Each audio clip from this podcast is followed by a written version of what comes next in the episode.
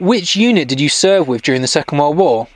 First Northamptonshire Yeomanry, uh, which was a, a, peacetime territorial unit, uh, and uh, called up and turned into a regular unit at the beginning of the war, which was what happened with the territorials. Um, the system was slightly different because uh, you didn't get posted during the war uh, to your own territorial or county regiment as as a general rule. You were trained, and then wherever there was a regiment that was needing reinforcements, whether they're Scottish, Irish, Welsh, or whatever, you were posted to that regiment on the basis. So, for instance, Northamptonshire Yeomanry, which in peacetime was totally Northamptonshire people, uh, in wartime was a mix of people from all over the country. And Ken, can you tell us where you were on the eighth of May, nineteen forty-five, for the you know the original VE Day? What happened to you? Well, what happened was that um, I'd just come out of hospital uh, after injury. Uh, I'd been in the rehabilitation, the Army's rehabilitation camp, where they brought you back to uh, A1 fighting fitness, and I just passed out as A1 again, and I was given a week's leave before reporting back to the base depot, and it was while I was on the week's leave that uh, the VE day occurred, so it, I did happen to be at home, living at home for a week. so I enjoyed the week at my hometown rather than with my regiment in Germany. And can you remember what happened uh, in your hometown on that day? Well, yes, uh, it was a sort of a, a natural progression that uh, people have been looking forward to this for so long that they sort of uh, got up, had their breakfast, and then almost instinctively went out on the streets and started meeting people and so on and so forth. Uh, and almost every, every street in anticipation over the previous few days had arranged some sort of party for the kids. Uh, but apart from that, there were always uh, people in the central square, the square uh, in Hereford where I lived. It was the high town, the central square, and you had uh, music going on, uh, groups of various kinds gathering, and people sort of circulated according to that. Usually uh, um, a street party for children, and then you went on from that, and that sort of thing went on all through the evening. So it was sort of only um, partially organized. Uh, there will be, as I say, the street party in your particular street. But apart from that, there wasn't anybody organizing the dancing around the town square. Nobody organizing the music, just people coming and going and being happy. it was a total disorganized but very, very jolly uh, situation. And of course, being the end of the war, people were all delighted, and it didn't matter whether you were an honest person or a criminal. The war had ended, and everybody sort of let their hair down and um, enjoyed themselves together with everybody else. And how did you feel personally? Well, um, a, a, sort of rather a, a mixed feeling uh, due to my particular situation that I was at home and therefore enjoying going around my native town, meeting people that I'd grown up with or been to school with and so on.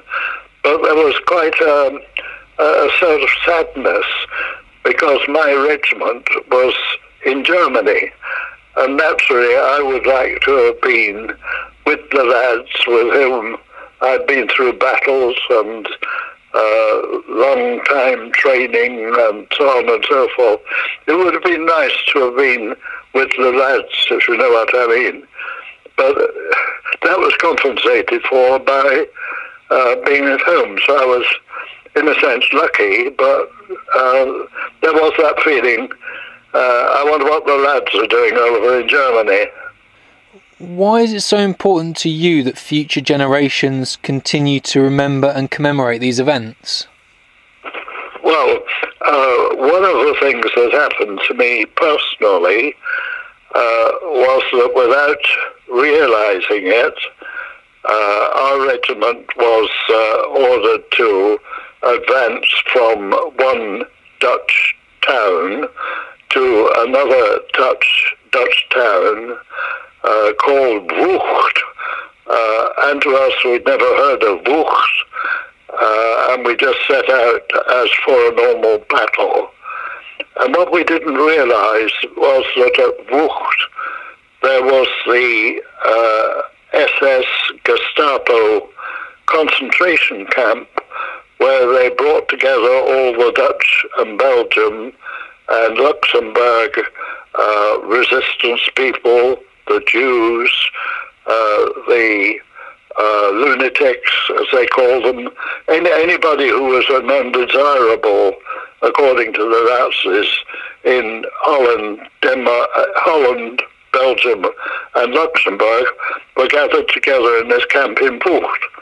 And we arrived without knowing very much about this, and uh, suddenly um, the Germans, obviously, what they'd done, because they had time to do it, they cleared out the Dutch concentration camp and sent all the people away.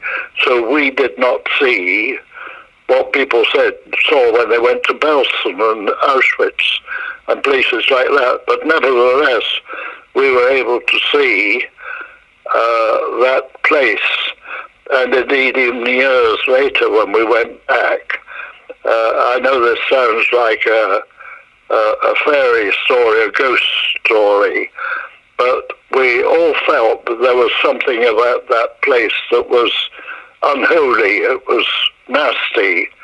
There was a sort of silence, and certainly we remarked at the time there were, weren't any birds singing in the trees. It was a dead place. But as I say, the Germans had cleared it out. But this was the camp uh, where they'd had all these people.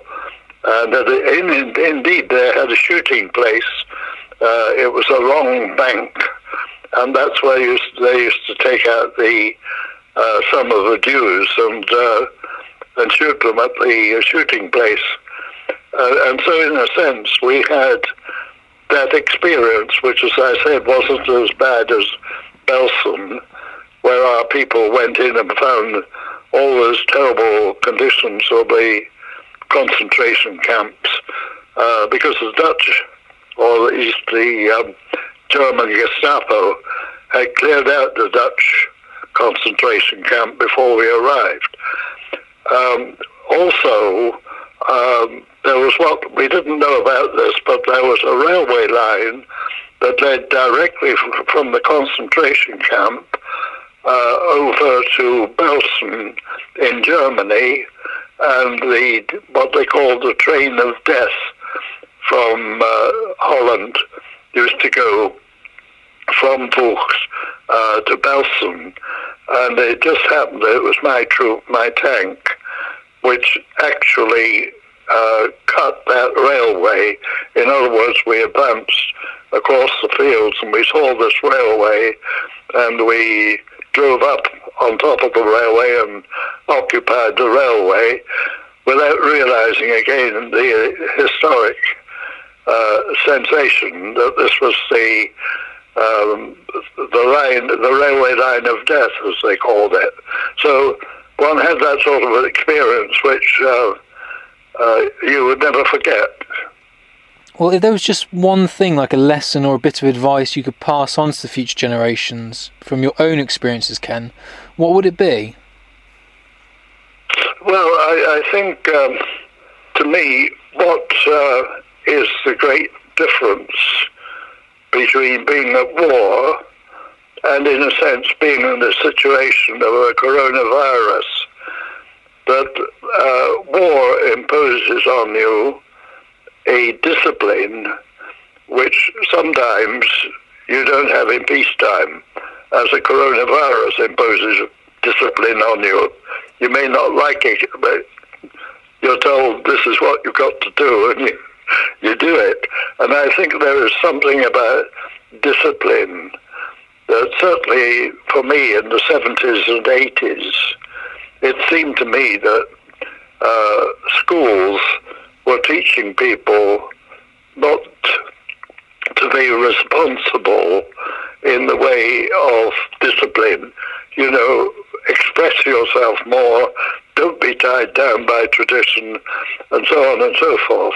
I would say that tradition and discipline are very useful tools in life, and that one should always try to think beyond one's own particular interests at this particular moment, and wherever you're uh, situated, whether at school, whether at work, is to try and work into the situation, uh, the, the job of work that you've got to do, and yourself apply the discipline.